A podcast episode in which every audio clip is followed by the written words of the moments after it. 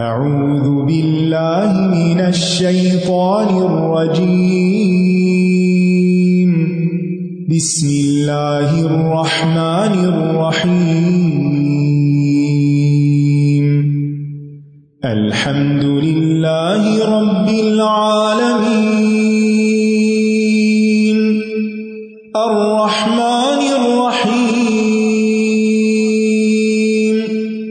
مالک یوم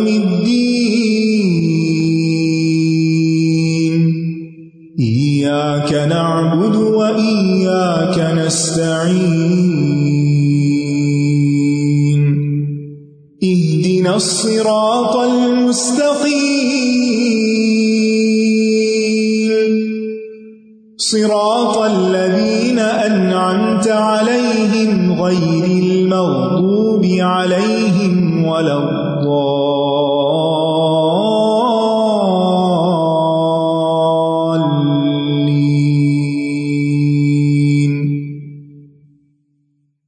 السلام علیکم ورحمۃ اللہ وبرکاتہ۔ نحمده ونصلی علی رسولہ الکریم، اما بعد فاعوذ باللہ من الشیطان الرجیم، بسم اللہ الرحمن الرحیم، رب اشرح لی صدری ویسر لی امری واحلل عقدۃ من لسانی یفقہوا قولی۔ ما ننسخ من آیۃ او ننسها نأت بخير منها أو مثلها ألم تعلم أن الله على كل شيء قدير۔ ہم جس آیت کو منسوخ کر دیتے ہیں یا اسے بھلوا دیتے ہیں تو ہم اس سے بہتر یا اس جیسی اور لے آتے ہیں، کیا آپ نہیں جانتے کہ بے شک اللہ ہر چیز پر پوری قدرت رکھنے والا ہے۔ یہود جن جن طریقوں سے لوگوں کو اسلام سے متنفر کر رہے تھے ان میں سے ایک یہ بھی تھا کہ وہ قرآن کو مشکوک قرار دیں، وہ مسلمانوں کے اندر یہ خیال ڈالتے کہ یہ تمہارے نبی کیا کرتے ہیں، آج وہ ایک کام کا حکم دیتے ہیں اور کل اس سے روک دیتے ہیں، آج وہ کسی چیز سے روکتے ہیں اور کل اس کو کرنے کے لیے کہہ دیتے ہیں، اجازت دے دیتے ہیں۔ تو اللہ سبحانہ و تعالیٰ نے ان کے شبہات دور کرنے کے لیے، ایسے شکوک کو دور کرنے کے لیے یہ آیت نازل فرمائی، ما ننسخ من آیت او ننسها، ہم کسی آیت کو منسوخ نہیں کرتے اور نہ اسے بلواتے ہیں، نأتی بخیر منها، بلکہ اس سے بہتر لے آتے ہیں، او مثلها، یا اس جیسی لے آتے ہیں۔ تو یہود کے نسخ پر اعتراض کا جواب ہے اس آیت کے اندر۔ تو اس کا جواب یہ ہے کہ اللہ تعالی پہلا حکم در حقیقت اتنی ہی دیر کے لیے نازل کرتا ہے جتنی دیر اس حکم کی ضرورت ہوتی ہے، پھر جب اس کی ضرورت ختم ہو جاتی ہے تو اللہ تعالیٰ اس کی مدت کے ختم ہونے کا اعلان کر دیتے ہیں۔ اپنے وقت میں وہی حکم بہترین تھا، بعد میں اس جیسے یا اس سے بہتر حکم کی ضرورت تھی۔ تو اس کا یہ مطلب نہیں کہ پہلا حکم غلط تھا۔ اگر اللہ تعالیٰ اپنا حکم منسوخ نہ کر سکتا ہو تو اس کا کیا مطلب ہے کہ اللہ تعالیٰ ہر چیز پر قادر نہیں؟ چونکہ اللہ تعالیٰ سب کچھ کر سکتا ہے، اس لیے وہ جو چاہے، جب چاہے، جیسا چاہے حکم دے، جب چاہے حکم دے، جب چاہے اس کو واپس لے لے، جب چاہے اس سے بہتر دے دے، جب چاہے اس جیسا دے دے، جب چاہے اس کے بدلے میں کچھ بھی نہ دے۔ یہ سب کچھ کس کے اختیار میں؟ اللہ سبحانہ و تعالیٰ کے اختیار میں۔ تو فرمایا ما ننسخ من آیت او ننسها، ما ننسخ، یہ جملہ شرطیہ ہے، یہاں ما شرطیہ ہے، کل سے میں ما کے پیچھے لگی ہوئی ہوں، ما کی مختلف اقسام، کیونکہ اکثر اسٹوڈینٹس اس پہ بہت کنفیوز ہوتے ہیں، کبھی آپ ما کا ترجمہ کرواتے ہیں نہیں، کبھی آپ کہتے ہیں جو۔ تو یہاں پر عربی زبان کی وسعت سامنے آتی ہے اور اسی لیے اللہ سبحانہ تعالیٰ نے اس زبان کے اندر قرآن مجید کو نازل کیا ہے۔ تو یہاں یہ ما جو ہے یہ شرطیہ ہے، اور ننسخ جو ہے یہ فعل شرط ہے، اور اس کا جواب ہے نأتی بخیر منہا و مثلہا۔ یہ بے شک نہ لکھیں، بس صرف سن لیں، کانوں سے ٹکرا جائے، کبھی فائدہ دے دے گا۔ من آیتن میں من زائد ہے، تو زائد کیوں آئی چیز؟ تاکید کے لیے۔ یہ تو اب اچھی طرح سمجھ آ گئی کہ جن حروف کا، اکثر حروف ہی یہ ہوتے ہیں جن حروف کا ترجمہ نہیں کیا جاتا، کیونکہ لٹرل ٹرانسلیشن میں ہم ہر لفظ کا ترجمہ کر رہے ہوتے ہیں، تو من کا عمومی ترجمہ سے کیا جاتا ہے، تو یہاں تو سے سینس نہیں بنتی، تو اس لیے من آیتن میں من زائد ہے، تاکید کے لیے ہے۔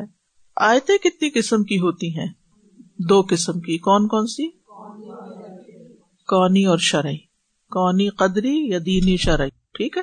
تو یہاں پر آیات کونیہ مراد نہیں ہے بلکہ آیات شرعیہ مراد ہے، کیونکہ نسخ جو ہے وہ امر اور نہی یا حلال و حرام میں ہوتا ہے، قرآنی آیات میں ہی ہوتا ہے، کونی آیات میں نسخ نہیں ہوتا، ٹھیک ہے۔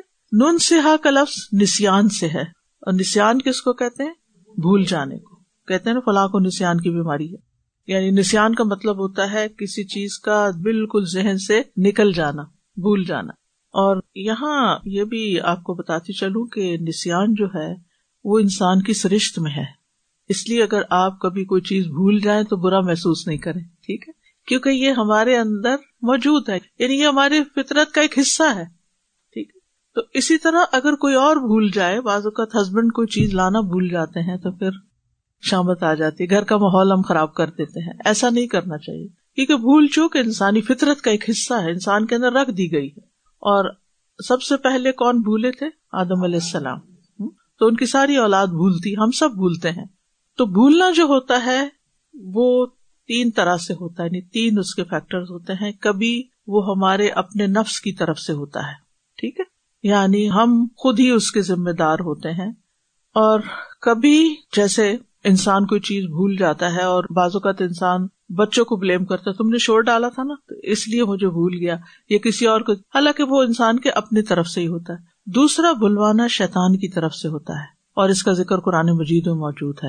اور وہ کیا ہوتا ہے شیطان کی طرف سے بھولنا؟ کہ وہ وسوسے ڈال کے ہمارا دھیان خیال کسی اور طرف ہی لگا دیتا ہے۔ نماز میں آپ کیوں بھولتے ہیں؟ شیطان کے وسوسوں کی وجہ سے بھولتے ہیں۔ ایک اپنی بھی غفلت ہوتی ہے، بعض اوقات ہم خود توجہ نہیں کر رہے ہوتے، لیکن اکثر یہی ہوتا ہے کہ شیطان کی طرف سے انسان بھول جاتا ہے۔ اور کبھی کبھی بطور سزا اللہ تعالی کی طرف سے بھی ہوتا ہے۔ نسوا اللہ فانساہم انفسہم، انہوں نے اللہ کو بلا دیا تو جواباً اللہ تعالیٰ نے ان کو ان کے نفس بلوا دیے، وہ اپنے آپ سے ہی غافل ہو گئے، ٹھیک ہے۔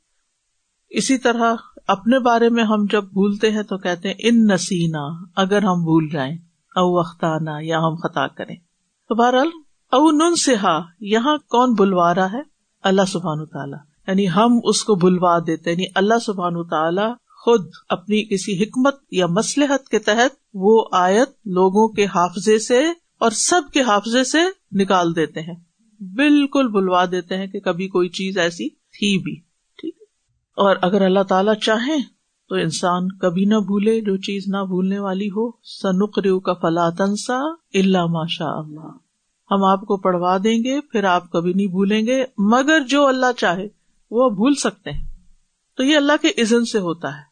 تو ما ننسخ، نسخ کے تین مطلب ہوتے ہیں، اٹھانا، زائل کرنا اور نقل کرنا۔ یعنی اللہ سبحانہ تعالیٰ کسی بات کا حکم دیتے ہیں، پھر اس حکم کو کسی دوسرے حکم سے منسوخ کر دیتے ہیں۔ تو ایک ناسخ ہوتا ہے فاعل کے وزن پر، منسوخ کرنے والا، یعنی کوئی اور آیت آ گئی، اس نے پچھلے حکم کو منسوخ کر دیا، ایبروگیٹ کر دیا۔ تو یا پھر نبی صلی اللہ علیہ وسلم کسی بات کا حکم دیتے ہیں اور پھر وہ اسے منسوخ کر دیتے ہیں۔ یعنی نسخ قرآن مجید میں بھی ہے اور نسخ حدیث میں بھی ہے، ٹھیک ہے۔ تو نسخ کا لفظی معنی تو کیا ہے؟ اٹھانا، زائل کرنا، نقل کرنا، لیکن اصطلاحی معنی بعد میں آنے والے حکم کے ساتھ پہلے کسی حکم کو ختم کر دینا، بعد میں آنے والے کسی حکم کے ساتھ پہلے حکم کو ختم کر دینا۔ جیسے پہلے بیت المقدس قبلہ مقرر ہوا، پھر بیت اللہ کی طرف منہ کرنے کا حکم دیا گیا۔ اسی طرح ہماری شریعت میں پہلی شریعتوں کے بہت سے احکامات منسوخ کر دیے گئے۔ تو قرآن و سنت میں نسخ جو ہے یہ اجماع سے ثابت ہے، یعنی ایسی چیز ہے کیونکہ قرآن کی آیت آ رہی ہے۔ لیکن ایسا کیوں ہے؟ اس میں کئی حکمتیں ہیں، اس سے خیر ہی نکلتی ہے، کیونکہ اکثر منسوخ ہونے والا حکم جو ہوتا ہے وہ مسلمانوں کے لیے آسانی پیدا کرتا ہے یا پھر اجر کو زیادہ کرتا ہے۔ یعنی پہلے حکم سے زیادہ بہتر چیز آ کر انسان کو کیا کرتی؟ اجر میں اضافہ کرنے کا باعث بنتی ہے۔ یا کبھی کبھی یہ مومن اور منافق کے فرق کو واضح کرنے کے لیے ہوتا ہے، امتحان کے لیے ہوتا ہے، ٹیسٹ ہوتا ہے. جیسے قبلے کی تبدیلی کا حکم آیا تو وہاں پر سب کا امتحان ہو گیا کہ کون اس کو کس طرح لیتا ہے. ہوتا یہ ہے کہ جب ہم کسی ایک چیز کے عادی ہو جاتے ہیں نا، کوئی بھی چیز، کم تر درجے کی بھی کسی چیز کے عادی ہو جاتے ہیں اور ہمیں اس سے بہتر دی جا رہی ہوتی ہے تو ہم اس پر بھی بعض اوقات ریئیکٹ کرتے ہیں. بعض اوقات آپ ایک گھر میں رہ رہے ہوتے ہیں، اس کے عادی ہو جاتے ہیں، آپ کو بڑا کنوینئنٹ ہوتا ہے، ہر چیز نزدیک نزدیک ہوتی ہے، سارے کام آپ کے آسان ہوتے ہیں. پھر کیا ہوتا ہے، آپ کو کوئی بہت اچھا گھر ملتا ہے لیکن ذرا سا دور ہوتا ہے، تو عموماً ہم خواتین کیا کرتے ہیں، یہ نہیں دیکھتے کہ بہتر گھر ملا ہے، کیا کہتے رہتے ہیں، جو اس کی منفی نیگیٹو چیزیں وہ مینشن کرتے رہتے ہیں. کیونکہ ہماری نیچر میں یہ ہے کہ ہم چینج کو آسانی سے ایکسپٹ نہیں کرتے، چاہے وہ ہمارے لیے بہتر ہی ہو. لیکن جو سکسیسفل پیپل ہوتے ہیں وہ ہر چینج کو آسانی سے اڈاپٹ کرتے، ان کے اندر اڈاپٹیبلٹی ہوتی ہے، فلیکسیبلٹی ہوتی ہے، اور یہ ہم سب کو اپنے اندر پیدا کرنی چاہیے، فلیکسیبلٹی، نئے ماحول سے، نئے موسم سے، نئی جگہوں سے، نئے کاموں سے، نئے طریقوں سے مانوس ہونا، اپنے آپ کو اس میں ایڈجسٹ کر لینا.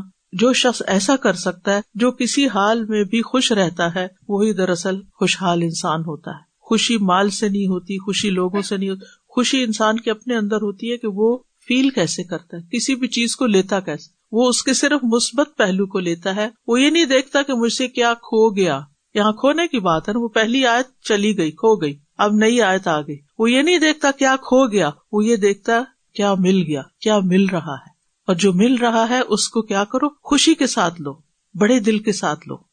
تو فرمایا کہ ہم جب بھی کوئی آیت منسوخ کرتے ہیں، یعنی ایبروگیٹ کر دیتے ہیں یا اس کو بھلوا دیتے ہیں، نأتی بخیر منہا او مثلہا، ہم اس سے بہتر لے آتے ہیں یا اس جیسی ہی لے آتے ہیں. یہ شرط کا جواب ہے، یعنی نیا آنے والا حکم انسان کے حق میں بہتر ہوتا ہے، یا اسی کی مانند کوئی اور حکم آتا ہے جس پر عمل کرنا آسان ہوتا ہے. یہ اس بات کی دلیل ہے کہ اللہ تعالیٰ کا کوئی بھی حکم جو پہلے آئے یا پھر بعد میں آئے کم نہیں ہوتا. یعنی یہ نہیں کہ پہلے والا کم تھا یا بعد میں آنے والا کم ہے، وہ بھی کیا تھا، اللہ کا حکم تھا، اور یہ بھی اللہ کا حکم ہے. تو جب اللہ تعالیٰ کا حکم ہے، اللہ سبحانہ وتعالیٰ کہتے ہیں نماز میں کھڑے ہو جاؤ، کھڑے ہو کے یہ پڑھو، تو ہم کیا کہتے ہیں، ہم خوش ہیں، ہم کھڑے ہو کے پڑھ لیتے ہیں. اچھا آپ رکوع میں چلے جاؤ، اچھا جی ٹھیک ہے، رکوع میں چلے گئے، تابعدار بندے ہیں. اچھا آپ زمین پہ سجدہ کرو، بالکل خوش ہیں، ہم راضی ہیں، ہم کرنے کو تیار ہیں. اچھا اب اٹھ جاؤ، پھر کھڑے ہو جاؤ، ہم پھر کھڑے ہو جاتے ہیں. اللہ تعالیٰ کو یہی چیز ہم سے پسند ہے کہ جس وقت ہمیں جو چیز ملے، جو حکم ملے، شرعی یا قدری، قدری تقدیر سے متعلق ہوتا ہے، تو ہم اس کو ایکسپٹ کر لیں. جو ہی ایکسپٹنس آئے گی نا، وہ ایکسپٹنس رضا میں بدل جائے گی. آپ رب کے فیصلے سے راضی ہوں گے تو رب آپ سے راضی ہو جائے گا، اور جو اللہ سے ناراض ہوتا ہے اللہ اس سے ناراض ہو جاتا ہے. تو اس لیے یہ تربیت کا ایک پہلو ہے، مسلمان امت کی تربیت کی گئی اور ان کے لیے آسانی کی گئی. اور اللہ تعالیٰ کا یہ بہت بڑا فضل ہے کہ اللہ تعالیٰ نے اس دین کو آسان بنایا، حالات اور ضرورت کے مطابق دیا. اب نسخ جو ہے اس کی مختلف صورتیں ہوتی ہیں. کبھی پہلے کی مانند نیا حکم آتا ہے، اس کو نسخ بالمثل کہتے ہیں. اس کی مثال قبلے کی تبدیلی ہے، وہ بھی ایک ڈائریکشن تھی اور یہ بھی ایک ڈائریکشن ہے، ٹھیک ہے. یعنی حکم میں تو صرف رخ ہی کرنا ہے نا، لیکن کعبے کی طرف رخ کرنا کیا ہے، افضل ہے. یعنی پہلے آپ ایک طرف رخ کر رہے تھے، اب آپ کو دوسری طرف کیا گیا، اور اسی طرح کا ہی حکم ہے. یہ کام وہی ہے جو کرنے والا ہے، لیکن دوسرا جو ہے وہ بہتر ہو گیا آپ کے لیے. دوسرا ہے کسی بھاری حکم کے بدلے ایک ہلکا حکم دینا، ثقیل کے بدلے خفیف دینا. اس کی مثال کیا ہے، اسلام میں ابتدا میں اس عورت کو جس کا شوہر فوت ہو جائے 1 سال عدت گزارنے کا حکم تھا، جس کی تفصیل سورۃ البقرہ میں ہی آتی ہے. پھر اللہ سبحانہ تعالیٰ نے ایک اور حکم کے ساتھ اس کو منسوخ کیا. اب دوسرا حکم کیا آیا، 4 مہینے اور 10 دن. تو عورت کے لیے ہلکا ہو گیا نا، 1 سال کی پابندی تو بھاری ہوتی ہے. اچھا تیسرا یہ خفیف حکم کی جگہ ثقیل حکم، پہلے ہلکا تھا اب ذرا بھاری آ گیا. جیسے ابتدائے اسلام میں عاشورہ کا روزہ اور ہر مہینے کے 3 روزے فرض تھے. پھر کیا ہوا، اس حکم کو منسوخ کر کے پورے مہینے کے روزے فرض کر دیے گئے. اب بظاہر تو مشکل ہو گئی، کہاں 3 دن مہینے کے اور کہاں پورا مہینہ. لیکن فائدہ کیا ہوا؟ یعنی یہ تو ہمیں اچھا سمجھے سے لے لیا، اس جیسا، اس سے ہلکا، اب آ گیا بھاری، تو اب ہم پریشان ہو گئے کہ یہ تو مشکل ہو گئی. اجر بڑھ گیا، زیادہ اجر ہے. اور یقین مانے اصل بات کیا ہے کہ رمضان میں 30 بھی آسان ہیں، عام مہینوں میں 3 بھی مشکل ہیں، ٹھیک ہے نا. تو اس لیے اصل چیز ہے کہ اللہ کا ہر حکم برغبت و رضا لینا چاہیے، کہ اللہ کا حکم ہے نا، بس ٹھیک ہے. جب ہم رمضان کے 30 ایکسپٹ کر لیتے ہیں تو وہ 3 بھی چند دن لگتے ہیں، گنتی کے چند دن، اور جب عام دنوں کے دل نہیں ہوتا نا تو پھر وہ 3 بھی بڑے مشکل لگتے ہیں. کبھی ایسا بھی ہوتا ہے کہ پہلے حکم کو منسوخ کر کے کوئی نیا حکم نہیں دیا جاتا، ٹھیک ہے. جیسے ایک وقت میں مسلمانوں پہ یہ واجب کیا گیا کہ اگر کوئی اللہ کے رسول صلی اللہ علیہ وسلم سے بات کرنا چاہتا ہے اور اکیلے میں بات کرنا چاہتا ہے تو پہلے صدقہ دے گا. پھر بعد میں یہ حکم منسوخ کر دیا گیا اور کوئی نیا حکم نہیں دیا گیا، بس ختم ہو گئی بات. اسی طرح تلاوت اور حکم کے اعتبار سے بھی کچھ قسمیں ہیں. بعض اوقات کسی حکم کی تلاوت اور حکم دونوں منسوخ ہو جاتے ہیں، ٹھیک ہے. تلاوت یعنی آیت بھی چلی گئی اور اس کا حکم بھی چلا گیا. اس کے بارے میں ایک حدیث میں آتا ہے کہ قرآن مجید میں پہلے یہ نازل ہوا تھا کہ 10 دفعہ دودھ پینے سے بچے کی رضاعت ثابت ہوتی ہے، یعنی بچہ پھر محرم ہو جاتا ہے، 10 دفعہ دودھ پلانا. اب وہ آیت بھی چلی گئی، حکم بھی چلا گیا، اب کیا پتا چلتا ہے کہ 5 دفعہ. یعنی اگر کسی بچے نے 5 دفعہ کسی عورت کا دودھ پیٹ بھر کے پی لیا تو وہ اس کی رضائی ماں قرار پائے گی. اور جتنے رشتے نسب سے حرام ہوتے ہیں، نسب کیا ہوتا ہے؟ جیسے اپنا اصلی باپ، اتنے ہی رضاعت سے بھی حرام ہو جاتے ہیں، حرمت ثابت ہو جائے. یہ آگے انشاءاللہ آئے گا سورۃ النساء میں، پھر آپ دیکھ لیجیے، البقرہ میں بھی کچھ آئے گا رضاعت کی باتیں. پھر بعض اوقات حکم منسوخ ہوتا ہے، تلاوت منسوخ نہیں ہوتی. جیسے یا ایھا الذین آمنوا لا تقربوا الصلاۃ وانتم سکارا، اے لوگوں جو ایمان لائے ہو نماز کے قریب نہ جاؤ جبکہ تم نشے کی حالت میں. یہ آیت تو موجود ہے لیکن اس کا حکم ختم ہو گیا کیونکہ نشہ ہی حرام ہو گیا، تو نشے کی حالت کی تو اجازت نہیں ہے نا یہاں پر. پھر اسی طرح بعض اوقات تلاوت منسوخ ہوتی ہے اور حکم منسوخ نہیں ہوتا، اور اس میں کہا جاتا ہے کہ پہلے یہ آیت ہوا کرتی تھی کہ اگر ابن آدم کے پاس سونے اور چاندی کی 2 وادیاں ہوں تو وہ ایک اور تلاش کرے گا، ٹھیک ہے. یہ پہلے آیت تھی، پھر آیت تو ختم ہوگی لیکن حکم اب بھی حدیث میں موجود ہے. اسی طرح قرآن مجید کی طرح سنت میں بھی نسخ کی مثالیں موجود ہیں، یعنی بعض احادیث کچھ احکامات کو منسوخ کر دیتی ہیں، کیونکہ حدیث کی بنیاد بھی وحی الہی ہے اور قرآن کی بنیاد بھی وحی الہی ہے. اللہ سبحانہ و تعالیٰ براہ راست کوئی حکم دے سکتے ہیں اور اللہ تعالیٰ نبی صلی اللہ علیہ وسلم کے ذریعے بھی کوئی حکم دے سکتے ہیں. اسی طرح یہ بھی یاد رکھیے کہ سابقہ شریعتوں میں بھی نسخ ہوتا تھا، یعنی صرف ہماری امت کے لیے یہ سہولت نہیں بلکہ پچھلی شریعتوں میں بھی نسخ تھا. مثلاً آدم علیہ السلام کے بیٹے بیٹی کا آپس میں نکاح بہن بھائی کا جائز تھا، بعد میں کیا ہوا؟ منع ہو گیا. اسی طرح بنی اسرائیل میں 2 بہنوں کا بیک وقت ایک مرد سے نکاح جائز تھا. کہا جاتا ہے کہ حضرت یعقوب علیہ السلام کی 2 بیویاں جو تھیں وہ دونوں بہنیں تھیں ایک ہی وقت میں، ایک یوسف علیہ السلام اور بنیامین کی مدر اور دوسری باقی بھائیوں کی. اسی طرح ابراہیم علیہ السلام کو بیٹے کی قربانی کا حکم دیا گیا لیکن قربانی سے پہلے ہی کیا ہوا؟ منسوخ ہو گیا اور اس کی جگہ پر مینڈا آیا تھا. اسی طرح جب نوح علیہ السلام کشتی سے اترے تھے تو سارے جانوروں کا گوشت کھا سکتے تھے، پھر اس کے بعد کیا ہوا؟ حلال حرام کو الگ کر دیا گیا، یعنی جو جنگلی جانور ہیں، درندے ہیں، ان کا گوشت نہیں کھایا. کیوں اس وقت کیا گیا ہوگا؟ آپ کو سمجھ آ رہی ہے نا حکمت. یعنی جب سارے ہی بکریاں گائے وغیرہ سب ختم ہو گئیں اور صرف چند جانور رہ گئے، اور جن کی نسل سے پھر یہ تھا کہ اگر وہ سارے بکرے ختم کر دیتے تو بکروں کی آج نسل ہی نہ ہوتی، تو اس میں ان کو سہولت کے لیے کچھ، جن کو آج ہم حرام جانور کہتے ہیں، ان کو ان کا گوشت کھانے کی وقتی طور پر اجازت. تو وقتی طور پر کرائسس میں کچھ چیزیں، حضرت آدم کے دور میں تو ان کے ہی بچے تھے، وہ کہاں سے اور کزن کے بچے لاتے، تو کرائسس تھے. اسی طرح یہاں بھی. تو پھر اللہ سبحانہ تعالیٰ نے نبی صلی اللہ علیہ وسلم پر شریعت کو اصلی خالص شکل میں ہمیشہ کے لیے باقی رکھا کہ اب اس کے بعد ضرورت نہیں رہی تبدیلیاں کرنے کی. ناؤ دین از کمپلیٹ، الیوم اکملت لکم دینکم واتممت علیکم نعمتی. تو اسی طرح اور بھی بہت سے واقعات ہیں، لیکن امید ہے اس سے آپ کو بات سمجھ آ جائے گی اور اس کی حکمت بھی سمجھ آ جائے گی. کیونکہ نسخ جو ہے وہ نعوذ باللہ، ایسا نہیں کہ اللہ سبحانہ تعالیٰ کو پہلے پتا نہیں تھا تو ایک حکم دے دیا، پھر تھوڑے دن کے بعد اپنے ورڈکٹ چینج کر دی، جیسے ہم انسانوں کے اندر ہوتا ہے ایک لا آتا ہے پھر کچھ دن کے بعد پتہ چلتا ہے کہ نہیں اس سے فائدہ نہیں ہو رہا تو لوگ پھر ساتھ جوڑ کے بیٹھتے ہیں پھر تبدیل کر لیتے ہیں. تو وہ انسانوں کی لا علمی کی بنیاد پر یا تجربے کے نہ ہونے کی بنیاد پر ہوتا ہے, جبکہ اللہ سبحانہ و تعالیٰ کے اندر ایسی کوئی کمزوری نہیں ہے. وہ ہماری رعایت کی خاطر, ہماری ضرورت کی خاطر ہمیں مختلف حکم دیتے ہیں اور ان کو اپنی مرضی سے بدل بھی دیتے ہیں. لیکن اب جو بھی احکامات ہیں وہ واضح ہیں, لیکن ناسخ اور منسوخ کی مثالیں قرآن و سنت میں موجود ہیں, اور وہ بھی ہمارے امتحان کے لیے کہ ہم اس میں سے کس کو لیتے ہیں, منسوخ کو لیتے ہیں یا ناسخ کو لیتے ہیں. تو اصل فائدہ کیا ہے, حکمت کیا ہے؟ کبھی ثواب بڑھانے کے لیے, کبھی بندوں کی آسانی کے لیے, کبھی امتحان کے لیے کہ کون فرما بردار ہے اور کون نہیں. اور فرما برداری کا امتحان تو سبھی میں ہی ہے. اسی طرح نسخ تدریجاً احکام دینے کے لیے بھی ہے, یعنی مثلاً کسی چیز سے روکنا ہے, مثلا شراب سے روکنا تھا تو اس کے لیے کیا ہوا, پہلے ایک سٹیپ میں ایک حکم آیا, پھر اس کے کچھ دن کے بعد دوسرا آیا, پھر اس کے بعد آخری حکم آ گیا کہ اب یہ حرام ہے, اس کو نہیں لے سکتے.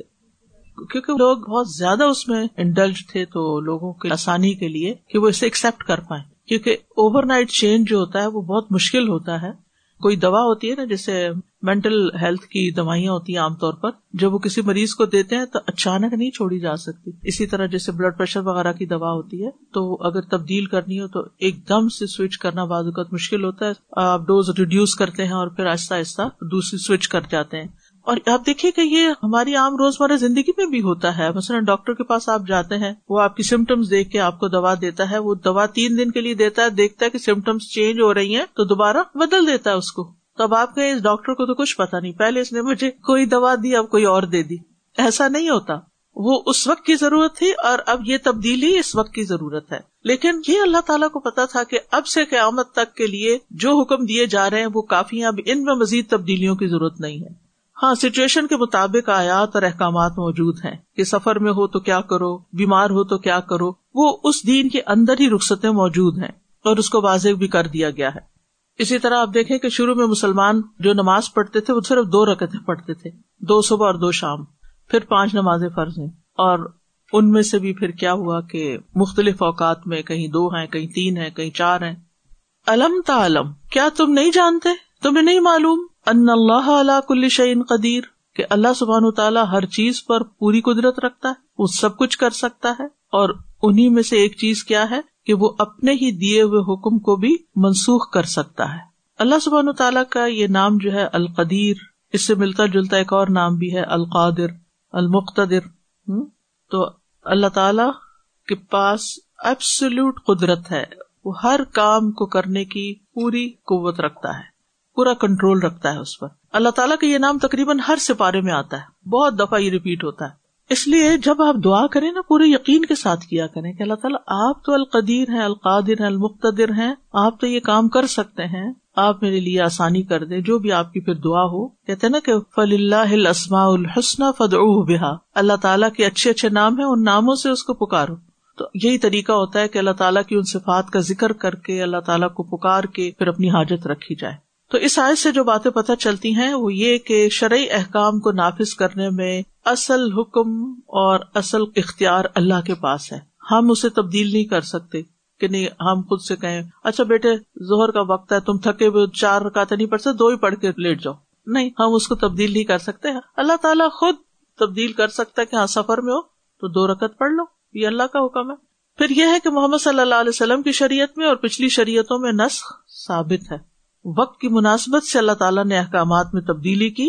نسخ کا ہونا مصلحت کے تابع ہے اور ناسخ منسوخ سے بہتر ہی ہوتا ہے, اور نسخ میں اللہ تعالیٰ کی رحمت اور حکمت نظر آتی ہے. أَلَمْ تَعْلَمْ أَنَّ اللَّهَ لَهُ مُلْكُ السَّمَاوَاتِ وَالْأَرْضِ وَمَا لَكُمْ مِن دُونِ اللَّهِ مِن وَلِيٍّ ولا نصير. کیا آپ نہیں جانتے کہ بے شک آسمانوں اور زمین کی بادشاہت اللہ ہی کے لیے ہے, اور تمہارے لیے اللہ کے سوا نہ کوئی دوست ہے اور نہ کوئی مددگار. اس آیت کا تعلق بھی پچھلی آیت سے ہے کہ کیا تم نہیں جانتے کہ آسمان و زمین کی سلطنت اللہ کے اختیار میں ہے, وہ اس میں جو چاہتا ہے کرتا ہے. وہ بادشاہ ہی کیسا کہ جس کے پاس کچھ کرنے کا اختیار ہی نہ ہو, وہ تو حاکم مطلق ہے، جو چاہے کرے، جسے چاہے حلال کر دے، جسے چاہے حرام کر دے، اور وہ بندوں کو آزماتا بھی اور دیکھتا ہے کہ کون فرما بردار ہے اور کون نہیں ہے۔ الم تعلم، کیا تم نہیں جانتے؟ یہاں خطاب تو نبی صلی اللہ علیہ وسلم کو ہے، لیکن مراد امت ہے، انڈائریکٹلی ہم سب کو مخاطب کیا گیا، کیونکہ آخر میں آیا نا وما لکم من دون اللہ من ولی ولا نصیر، کیونکہ آپ سوال کر سکتے ہیں کہ آپ یہ کہاں سے کہہ سکتی ہیں کہ خطاب نبی صلی اللہ علیہ وسلم کو ہے، لیکن مراد امت ہے، کیونکہ آخر میں اختتام جہاں پر ہو رہا ہے ما لکم، وہ ہم سے خطاب ہے، ٹھیک ہے۔ تو ان اللہ لہو ملک السماوات والارض، یعنی ایک اللہ اکیلا ہی ہے جس کو آسمانوں اور زمین کی بادشاہت زیب دیتی ہے، ہر طرح کی، حصی چیزوں کی بھی اور مانوی بھی۔ حصی کون سی ہیں؟ جیسے آسمان، زمین اور جو ان کے بیچ میں، یہ سب حصی چیزیں ہیں جن کو ہم چھو سکتے ہیں، دیکھ سکتے ہیں۔ اور مانوی کون سی ہیں؟ جیسے آیات، احکامات وغیرہ۔ اور اللہ سبحانہ وتعالیٰ خوب جانتا ہے جو کچھ وہ نازل کرتا ہے، اللہ کو پتا ہے۔ سورۃ النحل میں آتا ہے وَإِذَا بَدَّلْنَا آیَةً مَّكَانَ آیَةٍ وَاللَّهُ أَعْلَمُ بِمَا يُنَزِّلُ قَالُوا إِنَّمَا أَنتَ مُفْتَرٍ بَلْ أَكْثَرُهُمْ لَا يَعْلَمُونَ۔ اور جب ہم کوئی آیت کسی دوسری آیت کی جگہ بدل کر لاتے ہیں، اور اللہ زیادہ جاننے والا ہے جو وہ نازل کرتا ہے، تو وہ کہتے ہیں تم تو گھڑ کر لانے والے ہو، بلکہ ان کے اکثر نہیں جانتے۔ تو اس سے کیا پتہ چلتا ہے کہ اللہ سبحانہ وتعالیٰ اپنے علم کے ساتھ جو چاہتا ہے نازل کرتا ہے۔ اچھا، دنیا میں جو بادشاہ ہوتے ہیں نا، وہ بعض اوقات بے سوچے سمجھے، بغیر حکمت کے، بغیر کسی وجہ کے کوئی حکم دے دیتے ہیں، اور وہ لوگوں کے لیے مصیبت بن جاتا ہے، اور بعض اوقات بغیر کسی وجہ کے وہ حکم واپس لے لیتے ہیں، اور لوگوں کے لیے وہاں مشکل کھڑی ہو جاتی ہے۔ اللہ تعالیٰ ایسا نہیں ہے، اللہ تعالیٰ کو اچھی طرح پتا ہے کہ وہ کیا نازل کر رہا ہے، کیوں نازل کر رہا ہے، کیوں منسوخ کر رہا ہے، کیوں اس کی جگہ نئی چیز بھیج رہا ہے۔ اللہ تعالیٰ پورے اختیارات رکھتا ہے۔ اور پھر وما لکم من دون اللہ من ولی ولا نصیر، تو ہم سے خطاب ہے یا جن سے بھی خطاب ہے ان سے کہا جا رہا ہے کہ تمہارے لیے اللہ کے سوا کوئی اور ولی اور نصیر نہیں۔ اچھا، اللہ کا ولی بننے کے لیے یا اللہ کو اپنا ولی بنانے کے لیے کیا کرنا پڑتا ہے؟ اندھیری رات میں سمندر کے کنارے کھڑے ہو کر ایک ٹانگ پر 1000 دفعہ یا اللہ پکارنا پڑتا ہے، کیونکہ ہمارے اسی طرح کے کانسیپٹ ہیں نا، فلاں ولی اللہ ہے، اتنے سال سے وہ سویا نہیں، اتنے سال اس نے کھایا نہیں۔ اور کیا اللہ کے رسول صلی اللہ علیہ وسلم بھی ولی نہیں تھے؟ کیا انہوں نے اس قسم کی زندگی گزاری اور ایسی حرکتیں کی؟ قطعاً نہیں۔ ان کے ہر کام میں، ہر ایکشن میں حکمت اور خوبصورتی تھی، اسوۃ حسنہ تھے۔ ہم نے معلوم نہیں یہ چیزیں کہاں سے ایجاد کر لیں، اور ہم لوگ اللہ کے رسول صلی اللہ علیہ وسلم کی زندگی سے اتنا متاثر نہیں ہوتے جتنا اس قسم کی حرکتیں کرنے والوں سے متاثر ہو کر ہم مروب ہو کے ان کے پیچھے چل پڑتے ہیں۔ یہ اللہ کا ولی ہے۔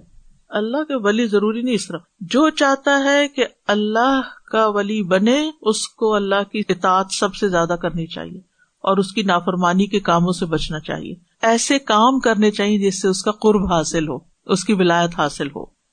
تو اللہ کے سوا کوئی نہیں جو تمہارے ساتھ دوستی رکھے اور تمہارے لیے بھلائی کرے، اور نہ ہی تمہارا کوئی مددگار ہے جو تم سے شر دور کرے۔ ولی یا دوست وہ ہوتا ہے جو آپ کے لیے خیر لاتا ہے، اور مددگار، ہیلپر، سپورٹر وہ ہوتا ہے جو آپ کی ذمہ داریوں، کاموں کو بانٹ لیتا ہے، آپ کی مشکل آسان کر دیتا ہے۔ تو یہ اللہ تعالیٰ کی ولایت ہی ہے کہ اس نے ایسے احکامات دیے ہیں کہ جس میں لوگوں کا فائدہ ہے۔ اس آیت سے یہ پتہ چلتا ہے کہ صرف ایک اکیلا اللہ ہی آسمان و زمین کا مالک ہے۔ پھر یہ کہ کوئی خیر، کوئی بھلائی اللہ کے اذن کے بغیر حاصل نہیں کی جا سکتی، کوئی چیز اللہ کے اذن کے بغیر نقصان نہیں دے سکتی۔ فائدہ اور نقصان صرف اور صرف اللہ کے ہاتھ میں ہے۔ اللہ ہی بہترین دوست اور بہترین مددگار ہے۔ قرآن مجید سے پتہ چلتا ہے کہ اللہ ایمان والوں کا دوست ہے۔ اللہ ولی المؤمنین، اللہ ولی المتقین، تو کس کا دوست ہوا؟ تقوی والوں کا۔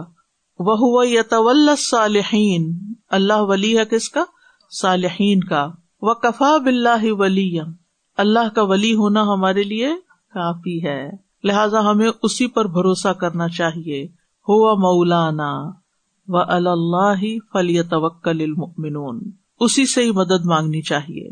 جو شخص اللہ کو اپنا ولی بنا لیتا ہے یا اللہ جس کا ولی بن جاتا ہے، بوتھ ویز، تو پھر اس کے فائدے کیا ہیں؟ ایسے انسان کو کوئی نقصان نہیں دے سکتا. اس کے مطلب نہیں اس کی زندگی میں امتحان کوئی نہیں آتا، آئیں گے، لیکن کامیاب یہی ہوگا، کامیابی اسی کو ملے گی، اس کا ٹیسٹ ہوگا، لیکن الٹیمیٹلی فائدہ اور کامیابی اسی کے حصے میں آئے گی. پھر اسی طرح اللہ تعالیٰ فرماتے ہیں الا ان اولیاء اللہ لا خوف علیہم ولا هم يحزنون، خبردار اللہ کے دوستوں پر نہ کوئی خوف ہوگا اور نہ کوئی غم ہوگا. کون ہے اللہ کے ولی؟ الذین آمنوا وکانوا یتقون، وہ جو ایمان لائے اور وہ تقوی اختیار کرتے ہیں. لہم البشرا فی الحیات الدنیا، ان کے لیے دنیا میں بھی خوشخبریاں ہیں. اس کا یہ مطلب نہیں کہ ان کو غم یا پریشانی نہیں آتی، آتی ہے، لیکن وہ تبدیل بھی ہو جاتی ہے، یعنی وقتی طور پر پریشانی آتی ہے لیکن ختم ہو جاتی ہے، کہ اطمینان قلب ان کو نصیب ہوتا ہے. وفی الآخرہ، اور خاص طور پر آخرت میں انہیں کوئی خوف اور غم نہیں ہوگا. لا تبدیل لکلمات اللہ، اللہ کی باتیں نہیں بدلتی، اگر اللہ نے کہہ دیا نا تو یہی سچ ہے. ذالک هو الفوز العظیم، یہ ہے اصل بڑی کامیابی. اور قیامت کے دن خاص اللہ کی رحمتیں ایسے لوگوں پر ہوں گی جو اللہ کے ولی ہوں گے.